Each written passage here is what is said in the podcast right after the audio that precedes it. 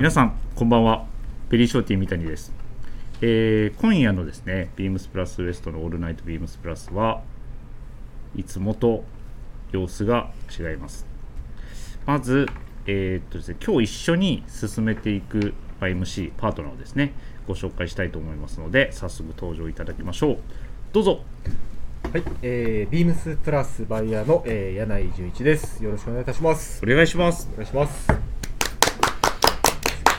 カリスマがあのウエストの放送に登場するとは思ってもみませんでしたが。ね。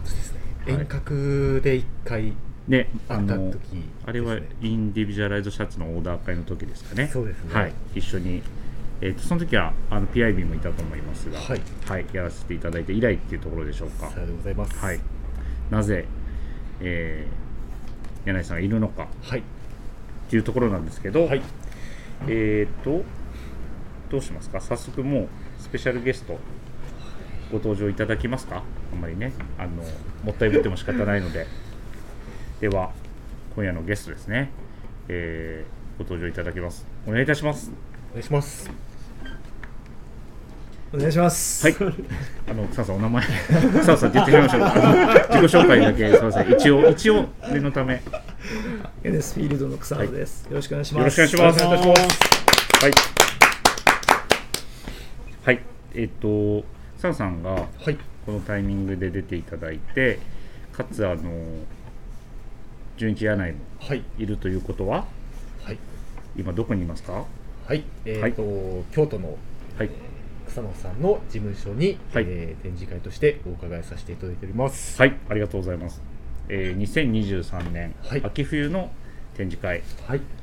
えっ、とカリスマ柳井は初めてですね初めてですね。はいどうですか？まずあの草野さんにいろいろ聞く前にはい。感想というか来てみて。僕もやっぱインスタグラムとかでうん。すごい草野さんのその、こう事務所の全体じゃなくこう、はい。部分的に見てたのとかあって、どういうところなんだろうなっていう、まあ、しっかり多分すごいうんうんうん。お店みたくこう作り込まれてるのかなはい。と思ってたんですけど、うん。それ以上にすごいこう入ってすぐに見えてくるこうディスプレイとか。草野さんの、はいはい。ディスプレイとか、うん。あとはバッとこう並んでるはい次の秋冬のうん。ラインナップを見て、はい。えーだいぶ興奮しております。ですね。はい。もう最初はねはい。緊張した、かなり緊張した面持ちでしたけれども、はい。あの場の雰囲気にも慣れてはい。あの随分リラックスしたんですけどラジオが始まるとまただいぶ緊張大緊張ですね。はい。はい。あの草野さんすいません。はい。えーっと次の秋冬のまあテーマというか簡単にこうこういうコレクションになっていますよみたいなところはお伺いしても大丈夫でしょうか？いや、それは無理です。な無理ですか？は い今までは今までの今までの放送ちょっとだけ教えていただいたんですけど今回なしにしてみましょ今回はちょっとうはい。シークレットに。シークレットでじゃあもったいぶってもいいですか？もったいぶりましょうじゃあ、はい。あのーいろいろとピックアップして、はいえーいつも通り商談成立しておりますので あの実際に店頭に入荷してからはい。お楽しみということでね、楽しみですね。柳井さんあの初めての買い、ケースフィードのこのはい。草野さんのスタジオに来て、はい。初めての買い付けどうでしたか？もう商談はもう成立しましたから、な何でも言え 何でも言えると思います？はい。いややっぱでもその店頭でこうミスタはーこう入ってきたものはい。とはやっぱり全然こう見てる物量見れる物量が全く違うんで、うんうんうん。あのーここからやっぱり厳選するっていうのがすごい難しい作業だなっていうのと、うんやっぱりあの草野さんがはい。こう横で見られてるっていうその緊張しながらこう様子を見るっていうのは なんかこう何をピックアップするんだというこう眼差しですかね。ちょっとこう自分がお店こう入って店主にこうはいずっと見られてるようなちょっと緊張感というか、あそういうことですね。はい。なるほど楽しく。ドキドキしながら。ドキドキしながら興奮しながら。もドキドキした。はい。しながら買い付けできたということですかね。はい。ピックアップをさせていただきました、はい。ちなみにあの草野さんと柳井さんはあの面識というか今回は初めてではないですかね。そうですね。丸の内のお店に あ伺った時に、はい。よく、はい。あの来てくださあったので。とイベントの時にそうですね。あネクタイのオーダー会とかはいってあとははい。そうですね。神保町の。はい。えー、とああそうだ。神保町ガラクタ市も来ていすただいてるし、そうそうそうそうそう。じゃあ何度かこう会ってこう会話したりとかっていうのはあるとですそうねそうです。よ一度だけはい。年越しを草野さんの事務所で、えー年をさせていただいたことがありました。神保町でやられてたやつですね。年越し。ダイナマイト DJ とか。ダイナマイト DJ あちょちょちょっと待ってください。ダイナマイト DJ っていう人がちょっと思い当たるんですけどちょっと名前が違うんですけど 一応あの旧旧グラマあラス。旧グラマラス。あじゃあどっかでダイナマイト。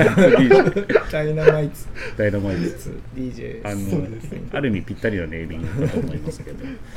ダイナマイツも一緒にいはい。たんですね。そうなんです。はい。その時の、はい。えっと、有楽町のショはいップマネージャー務められてた、えっと、塗料見本あ見ました。はいはいはい。見本さんに連れてきてくださいまして、なるほどなるほど。男3人で年を越そうっていうので。うんうんうん。すごい盛り上がりました、何年前ですか？ご5年？5年かよ。5年前ぐらい5ですね。年前ぐらいですか？はい。その時カレー食べましたか？あえっ、とカレーはなかったですなかったですね。ああそうですか。でコーヒーといただいて、ああそうですか。そうなんですよじゃじゃあ、ま、結構前10最初の頃2017年、うん16年とか最初の頃かもしするれないですねぐらいかもしれない。ですね分そうですね、有楽町移動して3月に移動して丸々1年経ったぐらいの時にいたので、ちょうど6年6年前ぐらいかもしれあない。です、6年前、うん結構前ですね、うん。多分その次の年かな、はい。の年越しガラクタ市は、はい。あの高円寺の角川さんっていう、うん。はい。あの OB のビームスの OB の、はい彼が、えっと、カレーを寸胴で持ってきてくれて、うん。はい。そうそうそう。みんなに振る舞ってたありました。インスタグラムで見た記憶があります。そういう、はい。年越しなのにコーヒーだけで。いやいやいやいやいいいい思い出ですいやものすごい何やってんだろう俺みたいな来てもらってるコーヒーしか出してないいやもうあ熱くて美味しいコーヒーだったはずですよそれは、ね、がとうございます、本当に。ありがとうございます。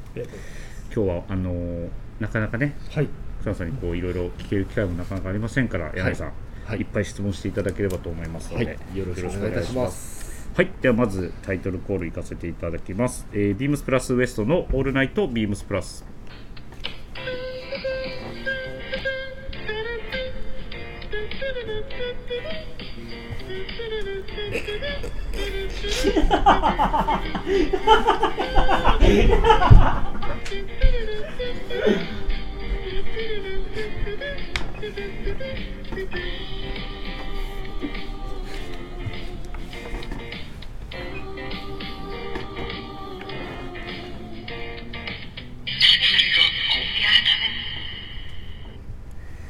この番組は変わっていくスタイル変わらないサウンドオールナイトビームスプラス supported by SHURE 音声配信を気軽にもっと楽しくスタンド FM 以上各社のあ失礼しました、えーケネスフィールド以上各社のご協力でビームスプラスのラジオ局プラジオがお送りします。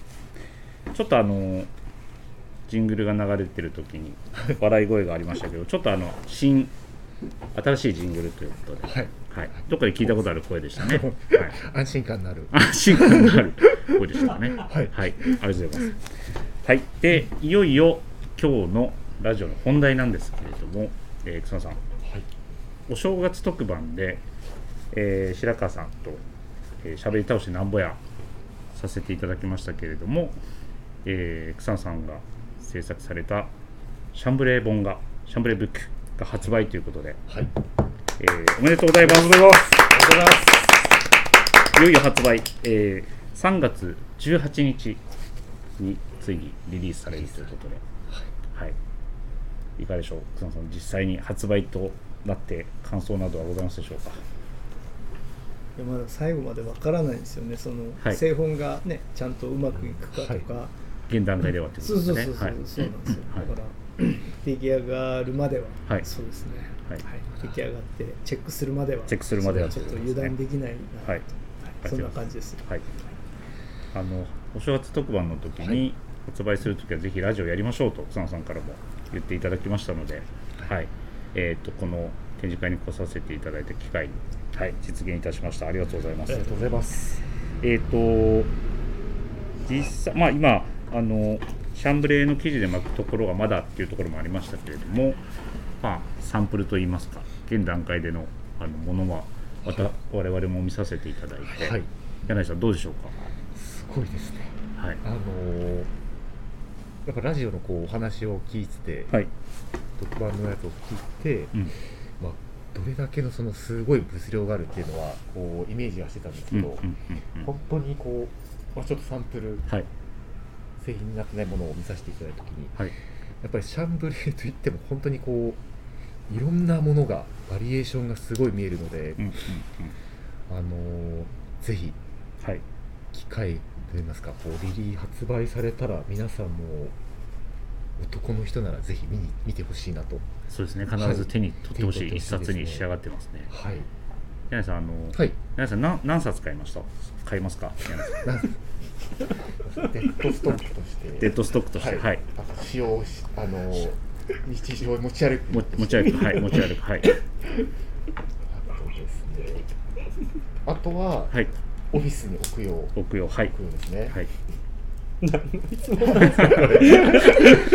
まあ3冊三冊。三冊は必須というこことですね、みたいですか？さんありがとうございます。えー、であの無茶ぶりすみませんでした。えーっと草野さんあのお正月の時にもお話ししてましたけれどあの前、えーっと製本でこう表紙巻いているシャンブレーの生地はい。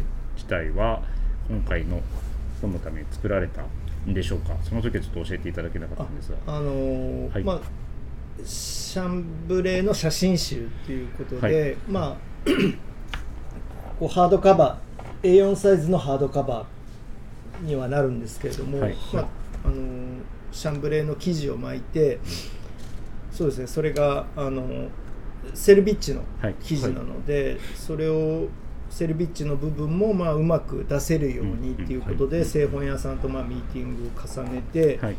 一応やっていただけるっていうことにはなったんですけれども、はい。通常やっぱりこう機械張り布でも機械で貼る場合とん。手張りする場合があるらしいんですけど、はい。今回はやっぱりちょっとそのセルビッチを見せたりとかっていうちょっと特殊なはい。はい加工になるので全部手張りをしていただけるっていうことになりました。全部ハンドでやるとですそうです、はい。あすごい。そうなんです。で、えー、と今回このシャンブレーの生地っていうのは、あのウェアハウスの、えーウェアハウスさんにご協力をいただいて、はい。ウェアハウス製のシャンブレーの生地を、えーはい、使わせていただくことになりました。ありがとうございます。はい。これはでもあれですねこう読んでこうさ触るじゃないですか、はい長年経つとこの表面がちょっと表情変わっていくんじゃないですかねきっと。はい。楽しみですね。これ手張りっていうことはやっぱり大量に大量っていう方はあれですね、うんうん。多くその量産的にはやっぱりできないっていうことですね。いやそこはねちょっと僕もわからないんですよ。はい、そうなんですけど、まあ、きか手手張りっていうことは、はい。まあやっぱり手間はかかりますねっていうことなんでしょうね。はい。はい、手まあ、本をその手張りでやる作業っていうのが、うん。まあ、世間一般的にどれぐらいやられてるかっていうのはうん。ね。僕もちょっと分かんないんですけど、僕もわからないんですよ、はい。正直なので。ただまあ今回はその、のセルビッチをの部分を見せたいっはいてい。う、要は生地の端の部分を見せたいっていう、まあこっち、えー、と僕の要望をはいそうですね製本屋さんの方が、あのうんうん。はい、聞き入れていただけたっていうことで、まあ、はいそういう意味ではすごくありがたいなっていうそうですね。はいはい。思ってます。はい。いやいや本当に貴重な一冊だと思いますので。でえっと先ほどそのお時間いただいて中身というかはい。はい。もあの見させていただきましたね。はい。はい、全部で、えー、と前にお伺いしたその93枚ですかね、えっ、とシャツが載っていて、えー内容になっておりますが、えっ、と草野さんのその、まあ、掲載されてるシャツの中で、まあ、一番好きなブランドというのはございますでしょうか？ないです。ないですか？ありがとうございます。あないないですっていうのは全部やっぱ魅力的なので、それぞれがってことですね。はい。はい。そうです。そこはもうこれがっていうのはやっぱちょっとないですよね、決めきれないっていうね。それぞれにはい。特色があって、はい。特徴があって、はい。やっぱ自分が着てみたいと思ったものを買ってるので、うん。はい、あただその着てはいみたいっていうと思って買うけどやっぱサイズがちっちゃいのしかないとか、はい。すごい大きいのしかないとかっていうのもある中でなので、うん。はい。できれば着てみたいと思うもうん。うん。のを全部載せてます。あそういうこと。です、はい。ということはそのえっ、とサイズが大きかったりちっちゃかったり着れないものも中にあってアーカイブとして残されているということですね、はい。あなるほど。そそういうことですね。柳井さんどっか気になった点というかはい。実際ご覧になってサンさんに聞きたいことはありますでしょ僕うか？はい。その93枚やっぱシャンブレーシャツにすごいこう魅了なん草野さんご自身が魅了されたっていうところで、はい。ななんていうんですかねこうちょっと話がまたずれちゃうかもしれないんですけど、スタイルとして僕が有楽町移動した時にやっぱりそのシャンブレーシャツとスポーツコートの組み合わせっていうところをこう一番そのイメージといいますかこうどうよくこうスタッフの中でこうされてた時にはい、どなどういう合わせが正解なのかなっていう時にやっぱ草野さんのうん。スタイルをこう見せ見せたんですよ。はいどういうふうにこう巻いてどういうものを合わせたりっていうのはそういうなんていうんでしょうどっからその発生発想が出てきたのかなっていうのがあのスポーツコートにシャンブレーシャツを合わせるっていうところですね。いかがでしょうか僕スポーツコートにシャンブレーシャツ。の組み合わせっていうところですかね、はそうですね。だからそうです僕は当初その初めスポーツコート結構こう真面目なものカジュアルから見たら時はすごい真面目なものっていうのでオックスフォードのサックスを着る感覚でそういうワークシャツを着てたのか、うんうん着られてたのかなと思ったんですけどちょっとここで話がまたずれてます。いやいやあの今柳井さん言ったように、はい。もうサックスブルーのシャツを着るような感覚ですね。うん。はい、そうです。そういう、うん、あとはまあ ブランドをこうスタートさする際にはい。やっぱりこうワークウェアはい。ブルーカラーみたいなキーワードがあったんで、はい。まああのボタンダウンシャツというよりはよりワークウェアっていうところに響くそのシャンブレーシャツっていうのを、そうですね最初からそうですね取り入れたはい。っていう感じですね。はい、で、えっと、シャンブシャンブレーのワークシャツと、まあ、あとはまあ対極にある、えーオックスフォードのクレリックシャツっていうのも、まあ、最初からラインナップさせてもらって、はい。ただそれも、まあ、あのビジネス街でで着られていたはい。ドレスシャツなんだけどやっぱその仕事の時に着用されていたっていうところのイメージがやっぱあったので、はい。クレリックシャツに、うん。はい、まあすごい分かりやすいところで言うと映画のなんだっけマイケル・ダグラスが着てるあのクレリックシャツの感じっていうか、はい。ボール街だうん。ったかな、うん、なんかそういうのも、まあ、ワーワークウェアじゃないですか、はい。要は、はい。働く人先ほどそうですね。まあそういう意味合いもあってシャンブレーワークシャツとクレリックシャツと、まあ、一応2本立てで最初うん。やったんですよ、クレリックシャツも。はい。そうなんです。そうなんです。はいそですキャンあれ何ストライプっていうんだっけボックスの白ブルーのストライプに襟が白。ありました。はいキャンデストライプ。そうですね。うん。はい。あれがそうですね。うちの最初のコレクションの中には入入ってましたね。はい。はいそうなんです。ありがとうございはい。ますなんかそうですね。僕もその時その今でいうオーセンティック2のシャツが、あの一番最初にそういうふうに負けるそういうふうに着れるシャツっていうのがあったんですけど、当時そのこういういろんな93枚の中で、はい。そういうもう普段からそういう巻かれてた。そうですね。はい。そうですね。はい。まあそれはあの前職はい。あになる前前からですかね。まあもあのずっとっていうことうそうですね。はい。ずずっとっていうかまあどうどうなんだろう。大学生の頃から多分そういう感じのあのショップのスタッフの方は見てたので、はい多分そういう記憶があって、で多分ファッション誌とかでもそういうのもう紹介されてたんで、うん。シャンブレーシャツにネクタイっていう。はい、そうなんですそうなんです。はい。そうなんです。まあそれがかっこいいかっこ悪いはまあ別として、はい。そういうスタイルの提案は、まあはい、当時からあったんです。昔うん。昔もう8僕が知ってる限り80年代ぐらいにははい。存在してたと思います、はいあそれを実際にこう体現しながら。そうそう自分はい。でそうです、試してみながら試してみて。はい。まあ、一番好きなやっぱりアイテムがシャンブレーシャツっていうのも前回のそうですね。特番でもおっしゃられてたので、はい。はい。そういうところもあるということですね。はい。ありがとうございます。あと、草野さんすみません。えっと、93着の、えっと、シャンブレーシャツは、まあ、一通り、えっと、ここにいるクルーは見させていただいたんですけれども、あの、何年代のものが多いとか、だからそういう、何ですか、あの草野さんのこうこだわりみたいなのは、この本の中には詰まってますでしょうか？えっと何年代とかは、はい。あのあんまり気にしてないですねうんというよりはどディテールとかっていうことですかね？ではなく、あのはい、ディテールはそうですね。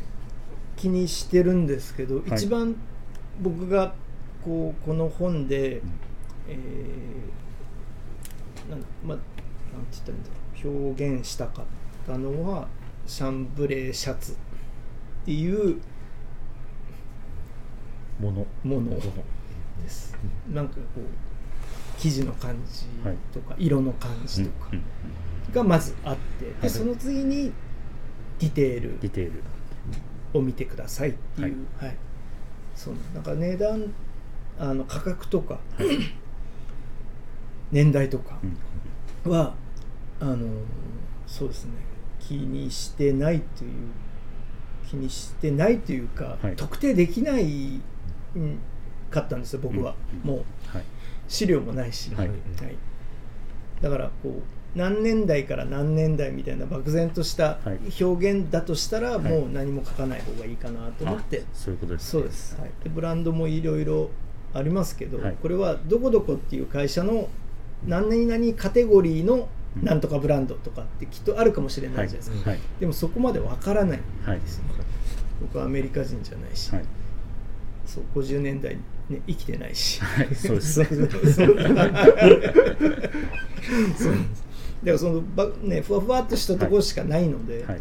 だったらもう何もあの表記的には何もなくて、そのチャンブレーシャツそのものを、うん。まあ、見ていただけたらいいかな。ということですね。はい。ありがとうございます。あとそのちょっと気になったというか掲載してる順番みたいなのはまあなんかこうなんでしょうその年代とか特にこだわりも草野さんないとおっしゃってたんですけど順番はなんかこう精査されたりはしたんですかね？あ掲載する順番。ははい。かなり。そうですね。どどういった点をちなみにえーちょ、うんあこう見ててはい。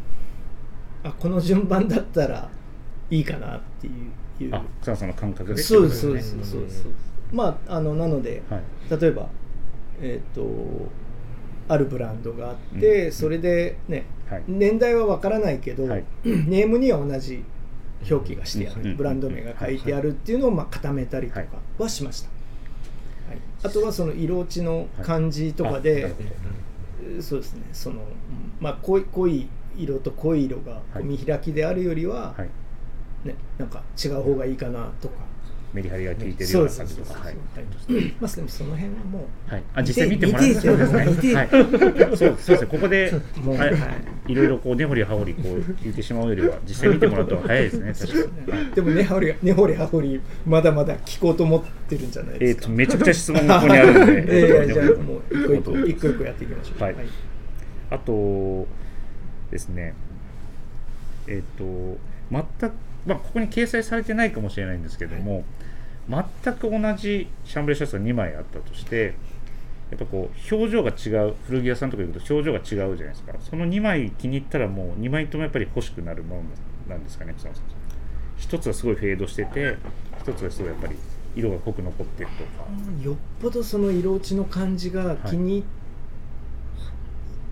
気に入ったらそっちを買うし、はい自分が本当に着れるサイズだったとしたら、はいまだ色落ちしてないものを購入して自分で着るかもしれない。着て色落ちさせるとか、うんはいそうですね。物の状態によってとかサイズによってっていうところで、はい。っていうことですね、あありがとうございます、柳井さんなんかどうですか？まだにやっぱり、はい。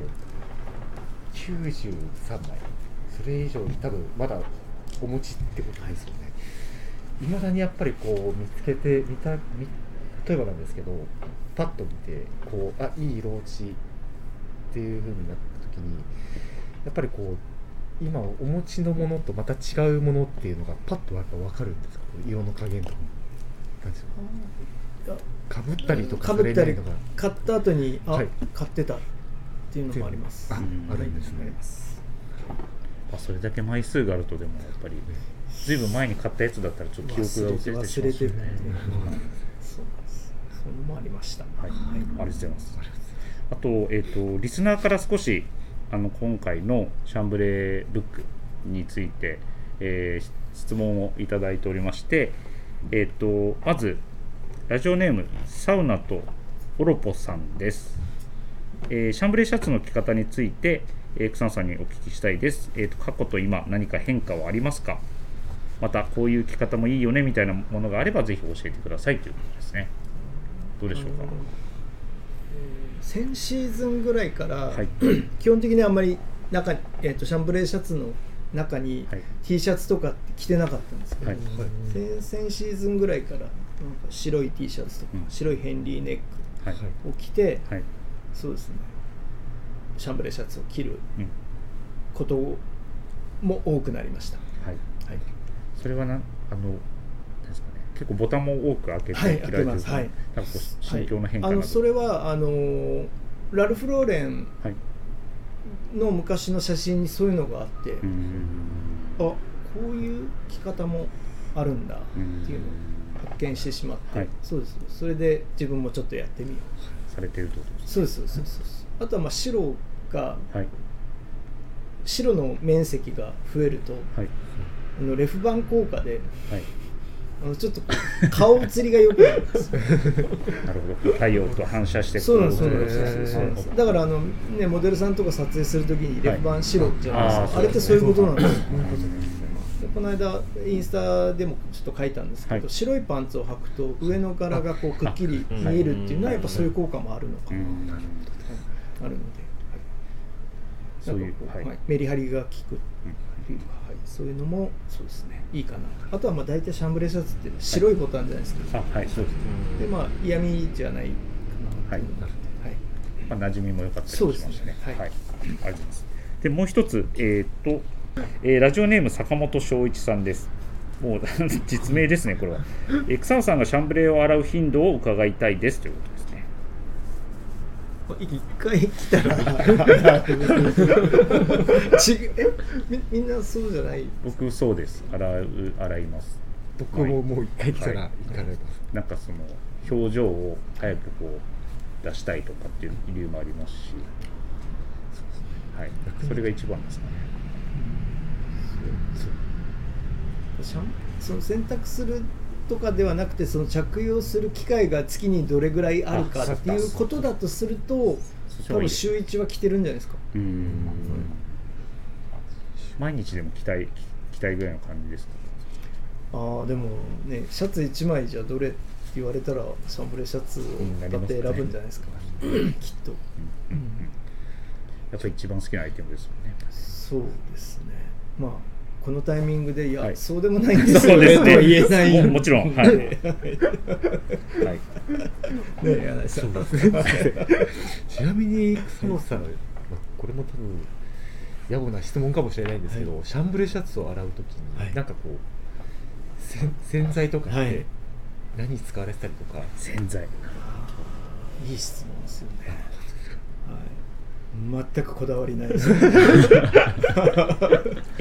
洗剤入れる派ですか？洗剤入れますよもちろん。はい。もう普通に洗濯機に入れて。はい。僕も普通に、そうですね、はい。大きいものは乾燥機入れうん。るし、もうちょうどサイズがいいものははい。天日干し、天うんはい、そうです。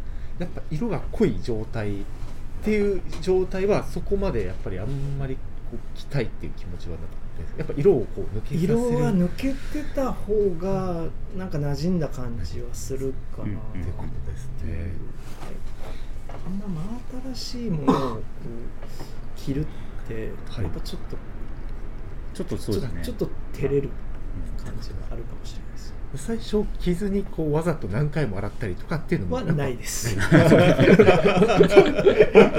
見返しまあでもそういう方もた。まにいらっしゃるとは思いますけど、まあまあそれはそれで全然もう、そうですね。あのはい、その人のあれやり方なので、はいありがとうございます。で最後にえっ、とラジオネームサミー金子さん、えーはい質問があるそうなのでお願いいた。します。草野さん、サミュエルカナです。よろしくお願いします。よろしくお願いします。実は リサの皆さん実はいましたよサミュエルも。ありがとうございます。いろいろとお話、はいいえいえちょっとお伺いしたいけどいろいろあって、はい。この本に載ってるあのーシャンブレーシャツで草野さんが一番最初にその買ったとかって載ってるんですか？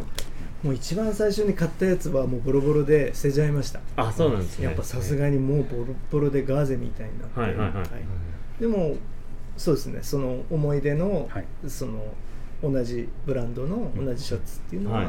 中に入ってるってことですね。はい。そう最初の方に出てくるはい。ブランドが結構えっ、と何枚かこう続くじゃないですか。そのブランドが結構やっぱりそのお好きなのかなと思って自分も見ていて。そういうわけでもなくてでもまあそのブランドだったんですよ最初に買われたのも。そうなんです。あそうなんですね。そうなんです。もうであれも仕様ちょっと違いとか、うん見え方の違いでうん。買い揃えてった。うん。買い揃え。揃えなのか。揃えなのか。まあたまたまそうなったっていう、はい、自分もその古着屋さん行くとシャンブレーシャツいっぱいブランドあるじゃないですか、うんでももしかしたら草野さんの性格だと1個のブランドをこう掘り掘っていくとやっぱりこの同じブランドを買い続けるのか、それともやっぱり面白いディティールあったら買うのか、ちょっとなんかそこら辺を伺いたいなと思ってて自分も結構古着屋さん行くと例えばこのブランドになったらもうそれをある程度こう結構ハンティングジャケットだったらこのブランド、あこういうのもあるんだみたいなそういうのってあったりするんですか？あのシャンブレーシャツに関して言うと、はい。例えば大学生の頃とかって、はい。情報がないんですよねそんなに、はいはいそこで紹介されてるブランドって多分2つぐらい、あそうですよね、うん。はい。だからだから多分最初のページに出てるのはそういうブランドだけになってる。だから他のブランドがあってもどういうブランドか分かんないし、はいはいそうなんです。そういうことですね。そういうことなんです。だからまあやっぱ皆さんが見たことないようはない。ネームのものとかもね、いい、ろいろあるんですけど、だからそういうものは本当にもうこのどうこの10年ぐらいじゃないですか、ううん。んうん。それまではやっぱりそういう決まったブランドの、はい。そうですようね、ん。例えばそういう大手のはい。通販はいはい。の会社、うん。ね、全米で有名な通販の会社が手掛けてる、ね、ブランドとか、はい。やっぱそういうところしかをよく買ってって感じですかね。はい。いやまあそれだけあと流通も多分そうですよね。そう。そうなんですよ。きっとそうそうなんですよ。流通の数で数すよね。そうですよね。うん。あともう一個聞いたの。は草野さんデッドストックは買うんですか？シャンブレー。例えば古着屋さん行った時。それさっき話してると。あ買いますよ。デッドストックだでもデッドストックだから買うんじゃなくてうん。要は見たことない。から 見たことないものがたまたまデッドストックはい。うんとかだったら、そうですね。でそれでまああのある程度買える範囲の値段であればそれは、うん。はい、デッドストックは必然的に値段上がっちゃいますもんね。そうですね。そうなんです。そうなんです。だからそうそうですね、そう結構今回はそのフェードしているものだったりそういうところのやっぱりこのシャンブレーの良さみたいな面白さみたいなところもうん結構あの載せられてたので、はい。そうそうデッドストックとか買うのかなってちょっと気になったんでいやデッドストックはねその色落ちもあれだし、じゃないかなとも思いつつ、うん。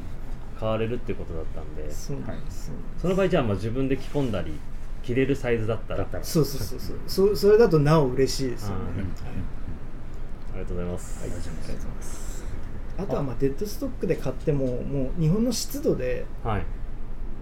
なんていうかもうパリパリじゃなくなっはいてるのもあるんで、そうですねそうなんですそうなんです、うん。まあ、あとは買っデッドストックで買っても洗ってる、のもあるし、はいっていう。ところですねはい、ユーズドだろうがデッドストックだろうが、はい。欲しか欲しくなってそうですね、い。いものは買う、自分がいいなと思うものは買われるということですね。はい。はい、ありがとそううそうございます。かあのシャンブレーシャツってはい。そんな売ってないくない、いや今でも今増えてきた？増えてますね。ああそう。はい。うん。で本当にやっぱりいろんなブランドあるんで、うんうんそう草野さんのさっき見させていただいた時やっぱりその最初の方のブランドはある程度固まってたのでやっぱりその好きだったのかなっていうのもちょっと考えたので、今やっぱり古着屋さん行くと結構まとまってあったりもするので、はい、そうですか。じゃあ本出さなくてもよかった。いやいやいやいや。一気に見れるっていうのはやっぱり。そうですね。ここまでのはなかなかやっぱりそうなんですよね、はい。ないと思います、いやなんかしばらくねあの見かけなくなって、ありますよね。でもその古着屋さんで一時期うん。あるんだけどまた見かけなくなってみたいな、うんそう。それがまあシーズンなのか人気がないからなのかいどうなのかなって、はいはい。うん。だからまあその、まあ、少なくなったし、まあ、なんで少なくなったのかなっていうのを考えた時に、はい。やっぱシャツじゃないですか、はいはいでやっぱ肌に一番近い分。っていうので、はい。やっぱダメージ汗とかはい。はいのによるダメージ洗濯による日焼け、あとはワークウェアなんで破れたりとか、はいはい。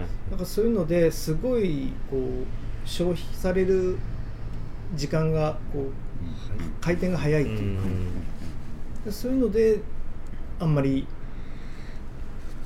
日本にこうもうそういう古いシャンブレーシャツってなくなったのかなって想像してた部分と、あとは、まあ、さっきも言ったけどそのシャンブレーシャツっていうもののはい情報はい。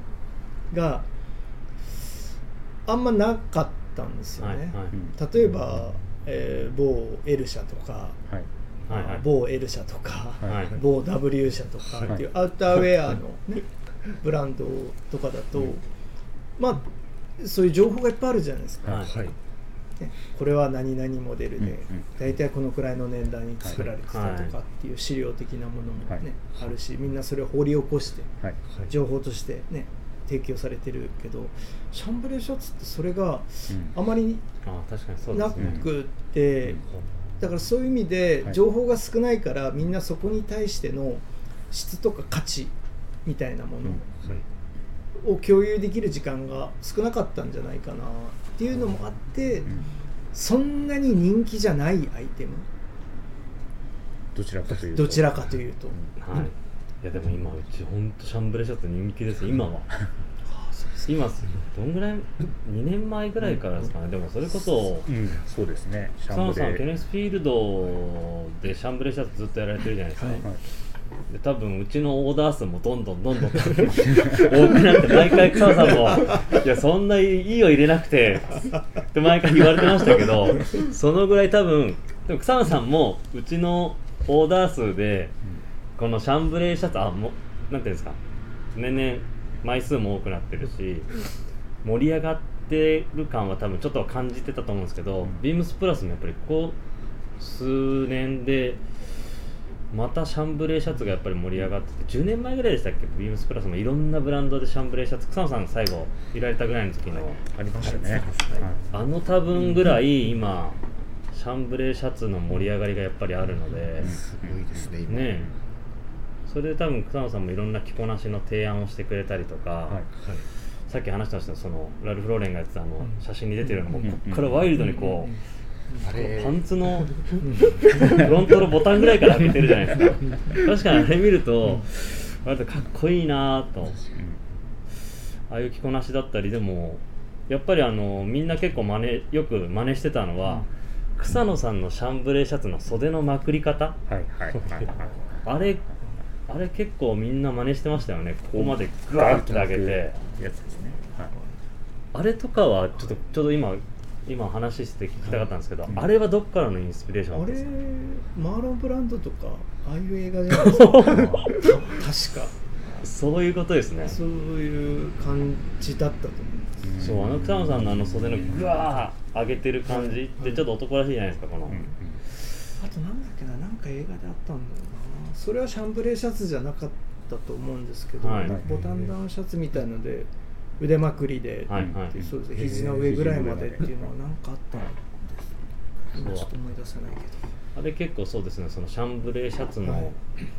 このかっこいい着着こなしでみんな真似してましたし、あとはあの最近物忘れは激しいんですけどそうあのアメリカの、ん。えっとビルの工事現場とかでなんかシャツでオーバーオールで、なんかキャップかぶって、うんあの高層ビルの建築確かに現ねビルの、そうそうそうそうそう。ああいうのも多分腕まくりあそれしてたようなしてたような気がするな、多分そういうところだったと思います。日常からじゃあ拾って、ね。拾って、うん。いやでもあの真似ですよ。いやでもそれをねまた真似して誰かがみんな、みんな影響を受けてますからね。ね来てますね。はい。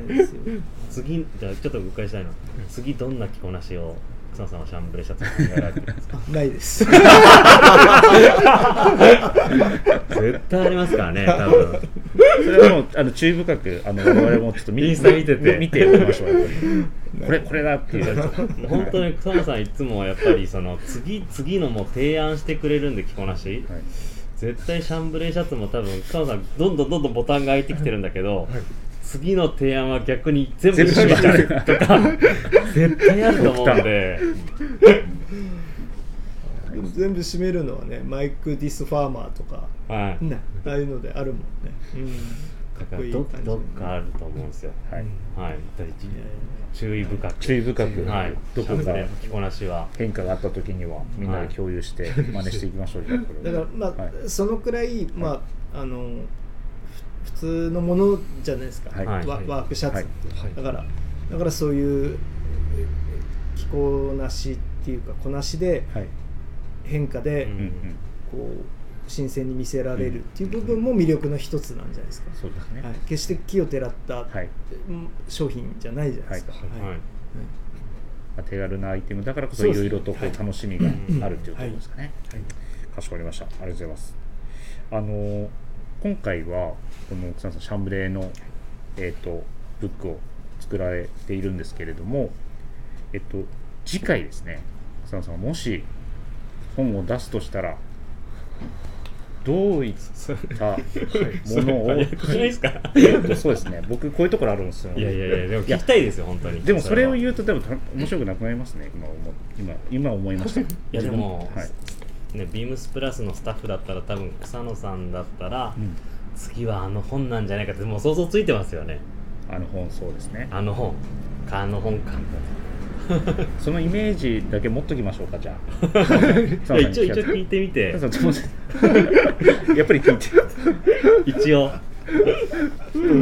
もうちょっと引っ張ってもいいですか？はい、もうちょっと引っ張らせてください、ははい。いまあ、まずはあのサンデーの本が、えー出ますので皆様あの楽しみにしていただければとはい。はい。思います、あのお取り扱いのえっ、とショップといいますかはインスタグラムでお知らせ等がございます。そうですねでしょうかはい。ありますので、そち2らで。月中旬ぐらいに、はいはい。お知らせできると思います。はいありがとうございます。発売発売日は3月18 18で日で。今進行中です。かしこまりました、い。ありがとうございます。ではその時、えー、とインスタグラムチェックしていただいて、えー、と皆様お求めしやすいところでぜひご覧いただければと思いますので、よろしくお願いします。シャンではシャンブレーシャツのお話はこれぐらいにシャンブレーシャツの本ですかね。お話はこれぐらいで大丈夫ですか？お二人はい。はい。はい。はい。じゃあこの話を笹さんのお話を踏まえて、えーカリスマやない何冊買いますか？5冊ですね。5冊。はい。出ました。ありがとうございます。お店にやっぱり置いときたいですねでもそうですね。常に。なんかはい。フラッグシップの、うんはい。なんか両店舗に置いときたいなっていうのはうんうん思いましたね、で見ながらいろいろとお客様とね、はい。話が膨らめば楽しいかなと思いますね。はい。ね、なんかこうビームスプラスのや作ってるものなんかちょっと通ずるものがうん。どっかこうディティールとか、はい。色の雰囲気とかが、うん。なんかこう、まあ、接客のこううんじゃないですけど、うんそういうなんかこう会話のねツールとしては多分すごくこう、はいあの詰まってると思いますので金子さんも本出してもらえばいいじそうですよね、うんあのいやまだまだ早いですね。ダウンジャケット。いやいやさっきちょっとね話しててあの表紙どんなのにしたいって言いました表紙ダウンパンパンにこうふわふわした。ふわふわしたやつですね。はい。草田さんでもこれそのさんの乗せて乗せてらっしゃるそのシャンブレーシャツをこう一堂に見れるのをあのギャラリーでやられたりされるんですか？ねえどうですかねなんかそういう機会がね作れてもいいのかななんてなんか面白そうですよね思やっぱりこうはい。見るのとはい。はい。そうですよね、ただすごい冷静に考えた時に、はい。はいシャンブレーシャツ93着出てても、はい、これ楽しいみたいなことないですか？好きな方からすればもう大興奮じゃないですかねやっぱり。いや本の多分本を見てから行くのとあ確かにそうですね。あ俺違う。なんかやっぱり自分も本見てから現物を見るのはやっぱ楽しいなと思います、うんはいそうですかあこれがあれだみたいな、でまあ草野さんがいらっしゃってそこにとか。でギャラリーやるまだ自分もちょっと行けてないんですけど、はい。それはなんか非常に面白そうだなっていうのははい。なんかこうすごいこうニッチなところに球を投げたつもりなんではい。そうですね。あのもう本当本当に好きな人ってどれだけいいんだろうみたいな。どなんか興味持ってくれてる人はどれだけい,、い、るのかなっていうのがはい。すごい楽しみです、うん。ねそうですよね、うん。まあ、反応とかですね。うそうそうそう。お客様とか。そうそうそうそう。そうそうなんです、ねでもはい。多分これでまたシャンブレーシャツ盛り上がると思うんですよ。はい。ちょっと発注数増やしとかないと。ね？いやもう多分相当影響出そうもしかしたらさっきあの、はい。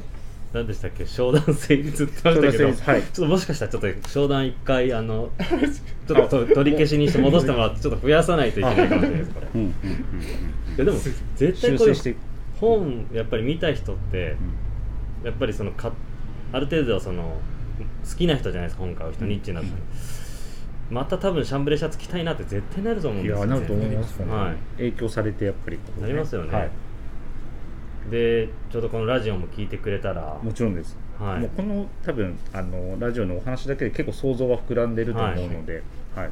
楽しみにされてる方多いと思うだからちょのでっとまだこ商談成立してないかもしあれないです。じゃあ収録後に再商談っていうやりやりましょう。数の見直しから数の見直しから。始めていきましょう。はいじゃあ後ほどまた、はい時間を取って商談させていただきたいなと思います。はい、では、えっと、次のお題ですね。えっと、お正月も少しお話しさせていただきましたが、えっと、2023年 SS ケネスフィールドの、えっと、別注アイテムインラインアイテムのお話ということで、よろしくお願いいたします。別注のご説明は結構草野さんにしっかりお正月にさせていただいたんですけど、あしていただいたんですけれども、えっと、柳井さん、改めてはいどういったアイテムでしたでしょうか？えーっと、はい、2ボタンの、えー はい後傾のジャケット。ジャケットです、はいスポーツコートですねはい。と、あとマドラスパッチワークのイージーショーツですかね。はい。ありがとうございます。結構ね、あのーラジオをお正月に放送してから、ジャケットの問い合わせを、あのお客様に数件いただいて、自分自身もあのご予約が入ったりとかしたので、本当に皆さん楽しみにされてるアイテムの一つになりました。はい。本当に。いつ入ってるくるのかっていうのがね、そうですね、はい、楽しみで仕方ないですね。はい、ありがとうございます。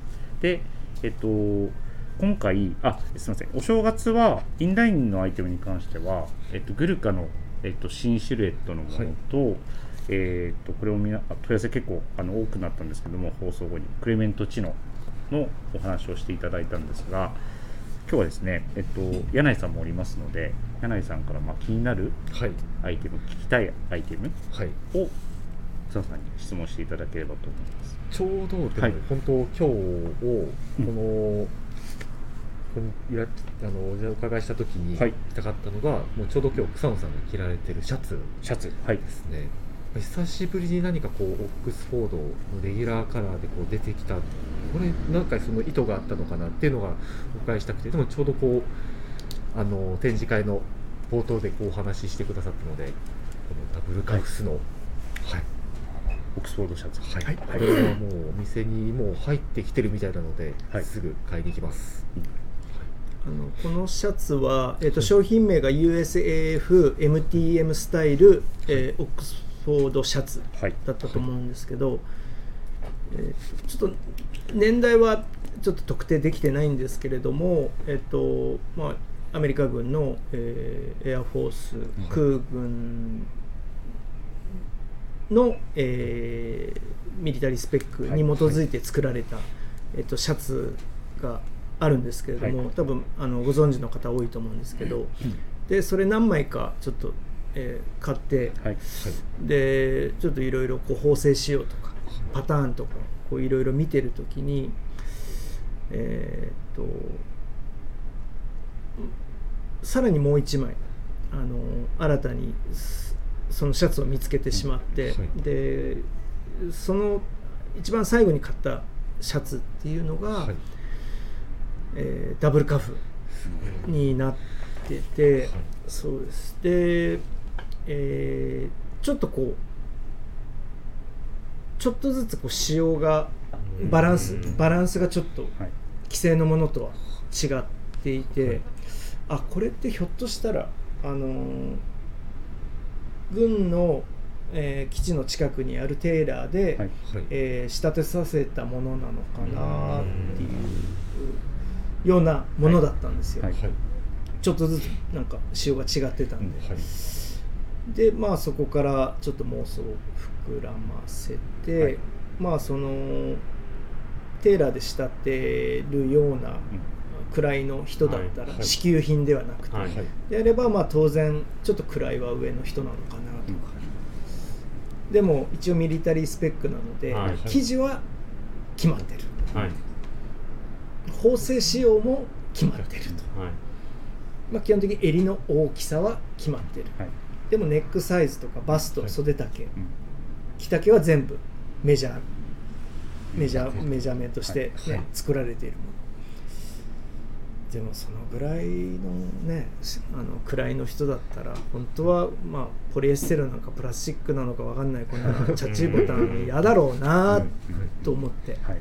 だったらそこは同じシェイプだけど、ん。えーシェルボタン、はいはいはい、蝶貝を使ったものを,、を本当はつけたかったんじゃないかなってその人も、うん。うんうんという妄想のもと、はい。そうそういう仕様にしてもらい、うん。はい、で、えっとダブルカフになってるんですけども実際にあのボタンついてない状況だったんですよね袖口は。はい。はい、だからひょっとしたらそうあの US エアフォース絡みの何か、ね、はいカフボタンみたいなもの、金属製のものを、ね、その方はつけられてたのかもしれないし、全く関係ないものをつけられてたのかもしれないんですけど、まあ、うちはやっぱりこう量産しなきゃいけなくて、できるだけお客さんに馴染みのあるカフの方がいいかなと思ってイギリスからあのゴムのカフを輸入していただいて取り付けて、はい、販売をしてます。で素材もあの多分あの US エアフォースの、えー、と当時作られてたものは、えー、とこれもオックスフォードはオックスフォードなんですけどこれはあの、えー、とセルビッチはい、の、まあ、生地ですね、はい、を使って、はい、あのちょっとこう生地も厚めはい。そうですね、はい。ちょっとこうガチッとしたはい。素材をあえて、えー使わせてもらいました、うん。はい、いいですね。めちゃくちゃいいです。ね。柳井さんどんな感じで着たいとかありますか？あアイテム。えっ、とちょっとまだ袖をその今日までは通したことがなかったので、はい。どのぐらいのサイズかなっていうのが気になってたんですよ。うんうんうん。でなんかその僕はてっきり最初こう、はい。お話聞く前はこう草野さん的なそういう US エアフォースのシャツをもうちょっとこうドレス寄りにはい。したのかなっていうのがうん。最初思ってたんですけど、あの金子さんが着てた時のこの写真見ると結構こはうクラシゆったりしたサイズ感だったので、なんかそのこういうドレスっぽいシャツをこうみんなが今こう着るような、はい。ミリタリーシャツをこうゆったり着るような提案なのかなとかいろいろ考えながら思ってたんですけど、僕はもうこれはネックサイズ合わせてやっはいぱりネクタイ巻くかはい夏は逆にもう納体で全部締めて、うん。シャツ位置で着たいなと、うですねそラウザーズにはい、なんかシャツがこう1枚でなんかこうダブルカフスになってるので、と、まあ、ボタンの雰囲気。うんうん。これなんか1枚でこう飾り気なくこうパッとこう着たいなと。シンプルに。シンプルに着たいなと思ってますね、あの襟にカラーステイが入ってて取り外しができるんですよ、はい。はい。なのでまあす多分取って洗いざらしとかで着てもらってもいいし、ね。ね。はい。アイロンかける時は必ずそのカラーステイ抜いてもらってはい。アイロンかけてもらったりした方がいいかなまああの非常にシンプルですけど、はい。奥深いシャツになってますね。ははい。い、はい。あとはその僕がそのブランドをスタートした当時に、まあ、先ほど言った、えーセミワイドのはいクレリックシャツよりも、まあ、襟の感じもちょっと大きめだし、あのい今のこうスポーツコートのラベル幅はい。なんかにも合わせやすい、うん。そうですね。タイのノットも若干大きくなったとしてもはい。対応できる、うん。そうですね。収まりのいいネックに仕上がったなというふうに思ってます、魅力的魅力的ですね。はい。はい、これもだいぶあのニッチなところ ニッチなところにちょ一応球投げた投げたつもりなので。そうですね。はい。いやーいいいいストーリーと、はい。草野さんらしいそのねディティールと生地のね。はい、そのミックスがうん。はい。多分なされてるんで自分も本当にそのそれこそさっきのシャンブレラーじゃないですけどエアフォースのシャツ何枚お持ちでしたっけ？いえいえでも4 4枚ですよね。5枚。ですよねそうそうなんですよね。そそれもあって自分さっきのシャンブレーの話もうん。こうい一個のアイテムに結構このやっぱ掘り下げるところが、はい。やっぱり草野さんらしくてやっぱりいい意味でそのニッチなところにそういう好きな人たちに刺さるようなところなんでそれが非常にやっぱり自分も刺さるところでもあるので多分やっぱりはい。こういうお話聞くとはいね欲しくなるよね。欲しくなりますね、ね。でなぜかこういうのを作りたいなとか、はい。このシャツに関してはあのウェアハウスの藤木さんにはいはい。もいろいろ話をして、はいはい。はいなんか相談に乗ってもらったりとかしたんですけど、うん。だからそういう話をし始めると、はい。パパパッとこうそういうサンプルになるようなシャツが見つかったりとかうん。することが多くて。うん。そうなんですそうじゃない場合もあるんですよ、これこういうものを作りたいなと思って買っても、はい。全くパターンも引かないし、うん。ずっとラックにかかったまま。とかもあるんですけど、はい。このシャツに関してはぶわっとスムーズに、うん。そうですね、ことが運んだ。そうですね。多分昔から気にされてちょっとは買ってたものの、うん。うんまあそれ商品化さしない、うんはいうん。ありますあります。だけどこういうのが出てくると、うん。やっぱりまあタイミングで、うん、タイミングだと思いました、はい。そうですよね。まあ引き寄せられるかのごとくみたいな感じですかね。そうそう。いうのあると思います、はい。いやまあ先ほど冒頭に柳井さんからもありましたけどもすでに店頭にはあの入荷しましたので、まあ、お早めにと言いますか。そうですね。はい、このお話を聞くと本当に袖をね通したくなりましたねちょっと僕もはい取り置きしてもらいます、はい、ぜひ楽しんでいただければと思います。はいありがとうございます。で、えっとですね、レターで、えっと、1件、あの、アイテムの質問が来てるんですけれども、えっと、先ほどもご紹介したサウナとオロオロポさんです。えー今回新作としてリリースされたドライビングジャケットについて、えーあの形に至った経緯やネーミングの由来などをお伺いしたいですということですね。はい。あのジャケブルゾンですよね。はい。は、えっ、とルーミーシャツからの流れもあって、はい。ちょっとこうゆったりしたゆったりした種類80年代後半とか90年代の、まあ、アメリカンブランドにあるような、はい。ちょっとゆったりとしたアームホールもゆったりとした、えー雰囲気のブルゾンっていうのをやっぱ作りたくて、はい。で、えーうんなんて言ったんだろうな、うん。よくあの、えードレスクロージングの方でよくこういう、えーバルスター型はい。みたいなものもやっぱ自分は好きで。うん。そうですね。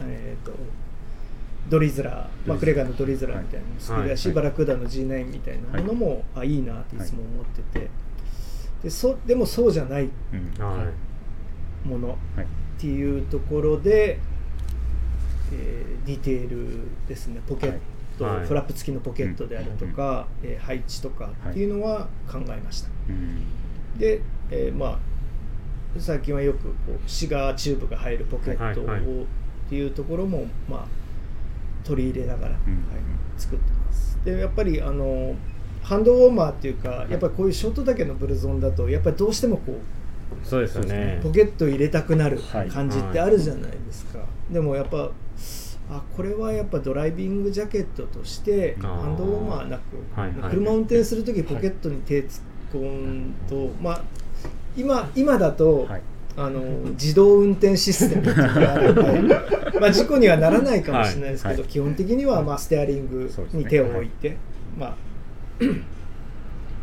座席に座って、えーね、運転する、はいはいはい。要はドライビング、えーなんていうね。まあポジションはい。あるじゃないですか、だからそのドライビングポジションで窮屈にならないうん。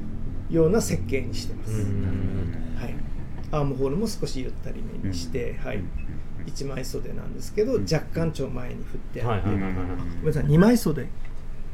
あ二枚二枚袖ですね。はい。そうですね、はい。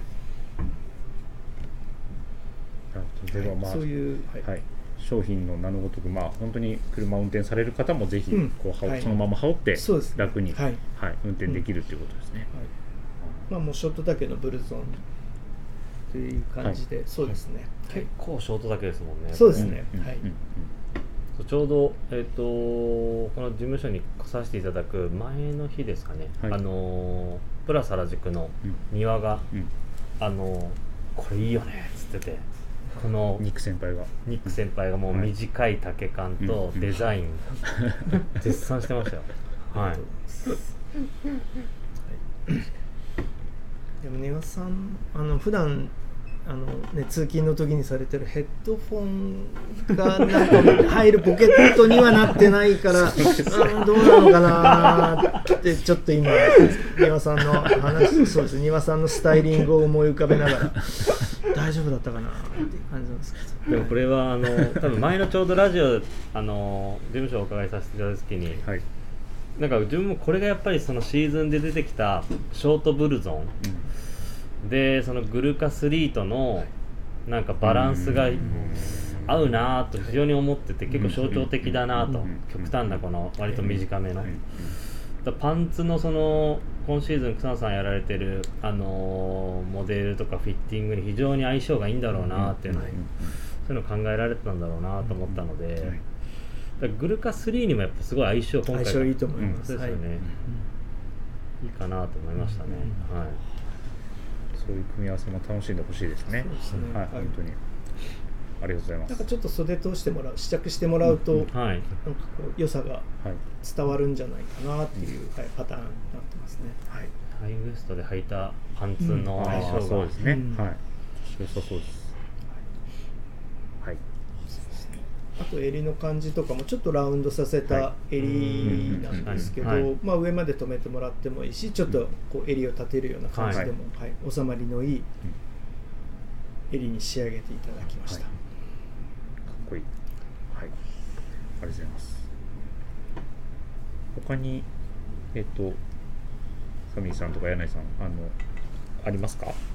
アイテム、アイテムに関するご質自分もこの。ドライビングジャケットこれが一番聞きたかったんですか？あ、じゃあやっぱりあのー草野さん、うん絶対教えてくれないと思うんですけどアーカイブをあってやっぱりものづくりされるじゃないですか結構。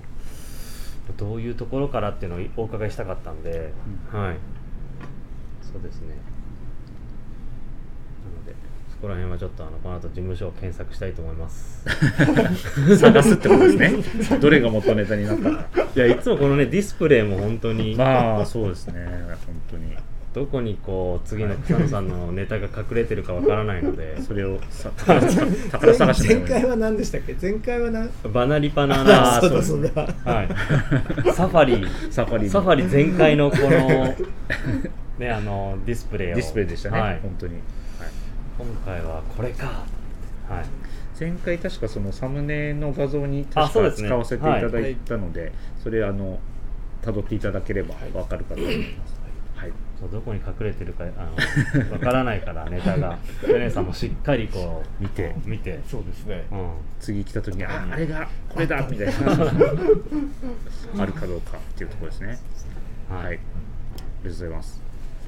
はい、あと、えっ、と、えーリスナーから、えー質問がまだ少しだけありますけれども、えっ、と、ラジオネーム、セクシー島もこさんです。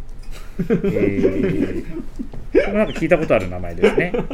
ちょっとあの、えっ、と、草野さんのインラインのアイテムとはお話はちょっと変わってくるんですけれども、えっ、と、草野さんがものづくりする上で古着やヴィンテージをデザインソースにされることもあるかと思いますが、オリジンのディテールを変更する際、気をつけていることや決めているルールなどがあれば伺いたいですということですね。えーっと例えばなんですけど、はい。ポケットの位置はいはい。であるとか、そうですね。ミリタリーのものっていうのは基本的にこうすごいよく配置されてるなと思うことが多くてただ、えーサイズによって XS のポケットの入り口とはい XL のポケットの入り口はやっぱり変えるようにしています。やっぱ見え方全然変わってくるんで、うんはい、あ全体のサイズバランスに応じてってことですね。そうですそれはそうですね。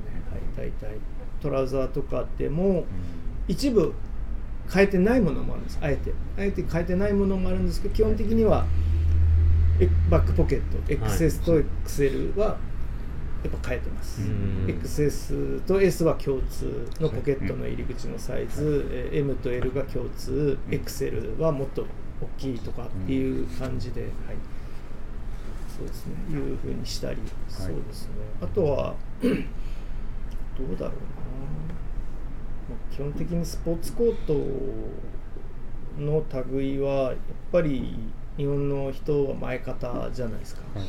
だからあの前身を狭くして後ろを大きく作ってもらうとか、あとはサンプル作って襟が抜けたら抜けないように修正するとか、襟が抜けるっていうのは結局前身がでかいから後ろにね抜けるわけじゃないですか、はい。だから、はい、そういう修正はやります、はい、ありがとうございます。あでもこの質問でちょっとすごい聞きたかったのが、はい。まあ、草野さんももう結構名だたるブランド結構いろいろあのーディレクションだったりデザインされてるじゃないですか。そういうブランドって、まあ、自分もそのいろいろ別注を、あのーやるときにそのどこまですごい難しいと思うんですけど そのブランドの、まあ、匂いなのかディティールなのかを、まあ、いじるいじらないあるじゃないですか。草野さんそういう時ってどうされてるんですか？どういう考え方で？基本的には今はもうあんまりいじらない方がうん。いいのかなと思はいはいはい。うことの方が多いです、あ今は？今は？今は、はい。はい。そうですね。逆にサイズ感がデザインになるあことのー方が多いので、はい。まあ、昔のディテールだけど、はい。サイズ感はちょっとなのかとか、はい。そういうふうにすることの方が最近は多いかもしれないですね。うん。やっぱりオリジンを意識しながら今のうん。着たいフィッティングとか、そうですね。まあ、はい。先ほどおっしゃられたみたいに、うん。まあ、フィッティングが大きくなれば必然的に多分ポケットの大きさとか、うん。はいそういう、まあうん。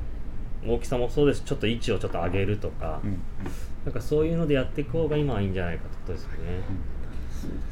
やっぱりあのまあどうなんですかねお客さんの感覚みたいなものもはい。よりそのブランドに対しての、えーリスペクトみたいなもはいはいはいはい。のもあるでしょうしやっぱりそのブランドの持ってる特徴に対してのこうなんていうかリスペクトリスペクトっていうかこう理解度みたいなものもあるし、ブランドの歴史に対しての思いとかもあると思うので、はい。はいデザインのデザインみたいなことは、あんまり求められてないのかなと思うことの方が多いですね。でもし、うんその例えばポケットが必要だとしたら、はい。ちゃんと機能した方がいいし、そうですね。はい。うん。だそれが結果的にデザインになれば、うん。そのぐらいの感じなのかなとかとは思います、うん。はい。ありがとうございます、サミーさんのものづくりの参考に、いやなりますよ本当に。いね、難しいですよね。難しいと思います、はい。やちょうどさっきトイレをお借りした時もトイレにそういう草野さんがやったブランドの いろいろあったり確かに。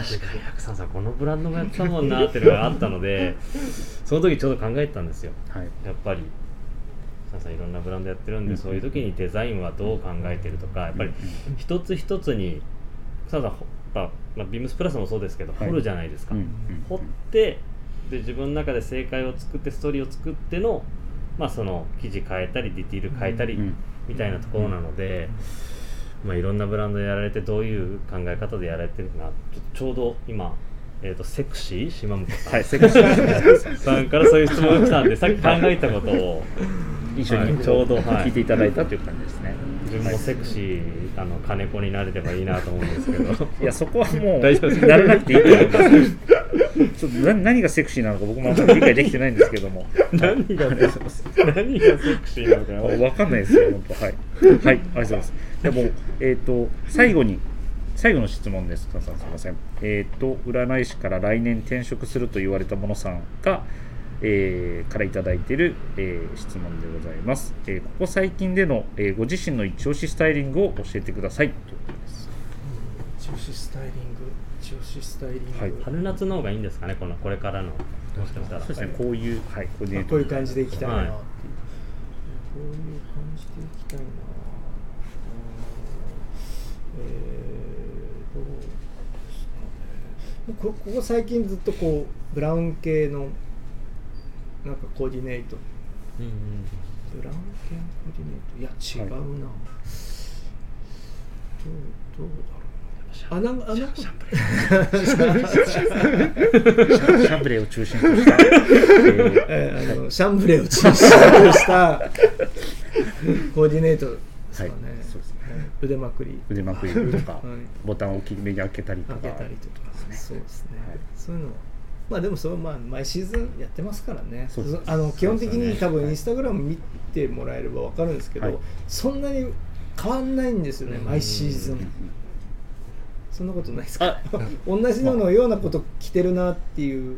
草さんご自身がっていうことですね。そんな印象受けないですか、あこ角変わったなとかって思われてたらいやそれはそれで。展展示会来ると思いますよ。ね。それはああ僕の僕自身のスタイルですよスタイリング。スタイルもそうです、でもご自身の。草野さんってもう、そうスタイルと、この展示してるもので提案したいものってやっぱちょっと、ちょっと違うんですか？あずれる時もあります。あのーなんでかっていうと,、えっと展示会って、えーほ半あ年前、そうですね。確かに。そうです半年前ですかね、はい。で半年前です。半年前ですよね、で、えっと作るのはもっと前じゃないですか。そうですね、うん。その記事を、のそうその時の気分気分まあその気分っていうのは、最初はやっぱね今日ねはい。このスタジオに来ていただいて今回はまあなんかこういううん。趣旨でみたいな話をまあはい。ちょっとしたじゃないですか、はい。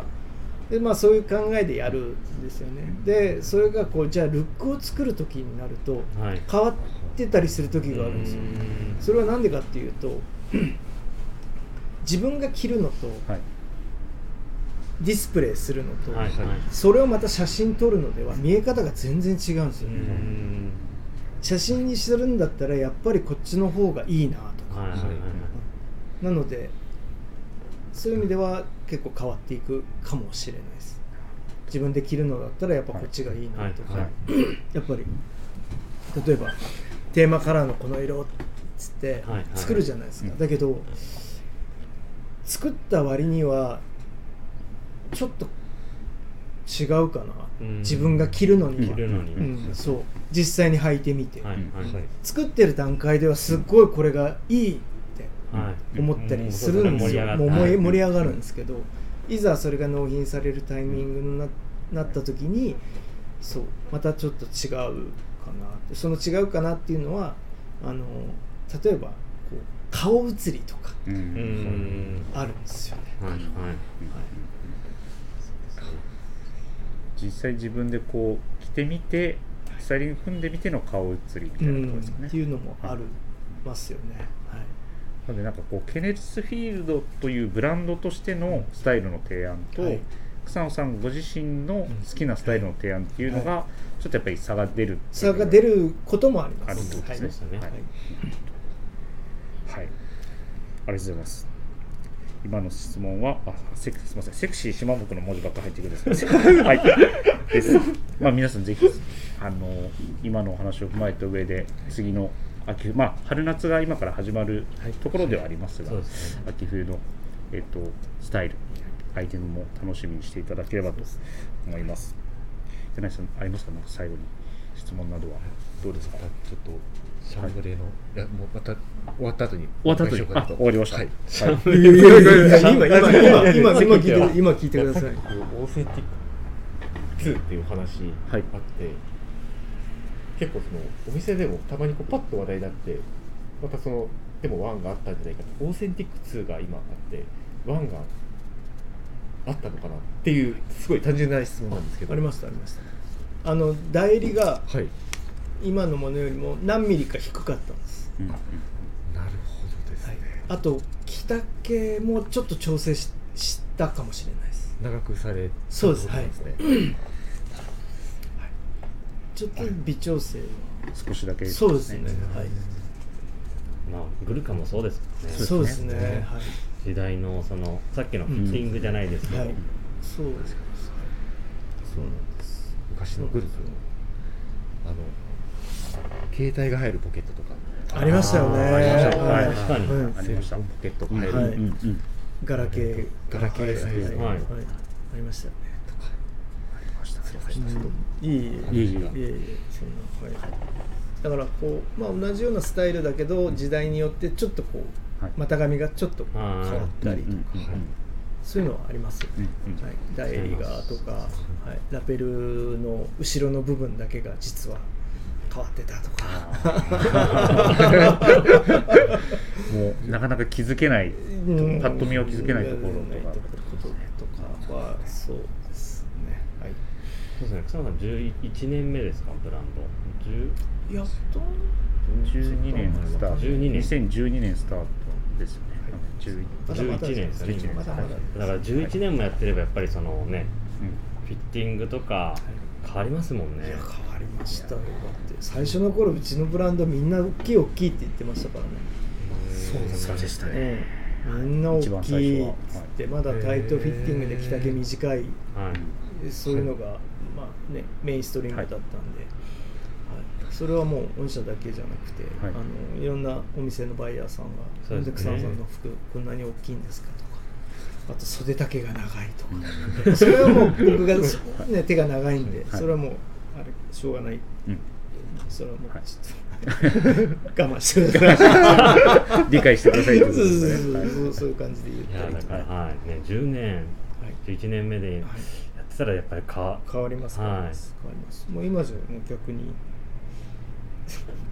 大きくしないんですか？大きくしないんですか？っていうか逆に言われる。逆にちっちゃくないですか？とかあります？よまあそれはやっぱみん今ねやっぱ、うんはい。ゆったりめじゃないですか。そうですね。だからねだからさ変わっていくんだなっていうふうに、はい。思ってますけどね、まあはい、今後ね今後にも期待というところですね。そういうところ。変化,、うん変化というところに関しては、まあ多分それで着こなしが多分うん。コーディネートも変わってくるんで、はい。そういうところがやっぱり草野さんのうん。自分やっぱ魅力でもあるなと思うので、はい。ありがとうございはい。ます、ぜひですね今回で言うとだからグルカ3今シーズンで言うと、はい。あとまあクレメント知能とか。そうですね。はい。そういうのを、あのーまた違った新しい感覚で、はい。うちのお客さんも、あのーね、買ってうんあちらも提案できればなと、はい思ってますので、はい、よろしくお願いしますよろしくお願いします。ますありがとうございます。えっ、と、リスナーも、たくさんのレターも、えっ、と、ありがとうございました。はい、では、えっ、と、締めさせていただきます。えっ、と、皆様からのレターをお待ちしております。ぜひ、ラジオネームとともに話してほしいことや、僕たちに聞きたいことがあれば、たくさん送ってください。メールでも募集しております。メールアドレスは bp.hosobu.gmail.com bp 放送部と覚えてください。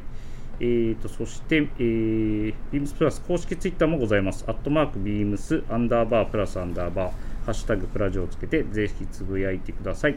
えーダイレクトメッセージからも募集中ですので、えーぜひともお願いいたします。はい、では長時間、サンさんありがとうございました。ありがとうございましたありがとうございはい、最後に、サンさん何か、えーシャンブレーブック以外での告知などは提供しますでしょうえーいやあの今のところ今のところ。はい、何もございません。ははい。い、かまたね、えっとはい。2023年、サンさんがどういったことをされるのか楽しみにしながら、はい。えっと、作られたウェアもみんなで楽しんでいければと思いますので、引き続きよろしくお願いします。よろしくお願いします。ありがとうございました。ありがとうございました。では、サミーさん、柳井さんも今日はありがとうございました。りがとうございまはい、では皆様おやすみなさいませ。おやすみなさい。おやすみなさい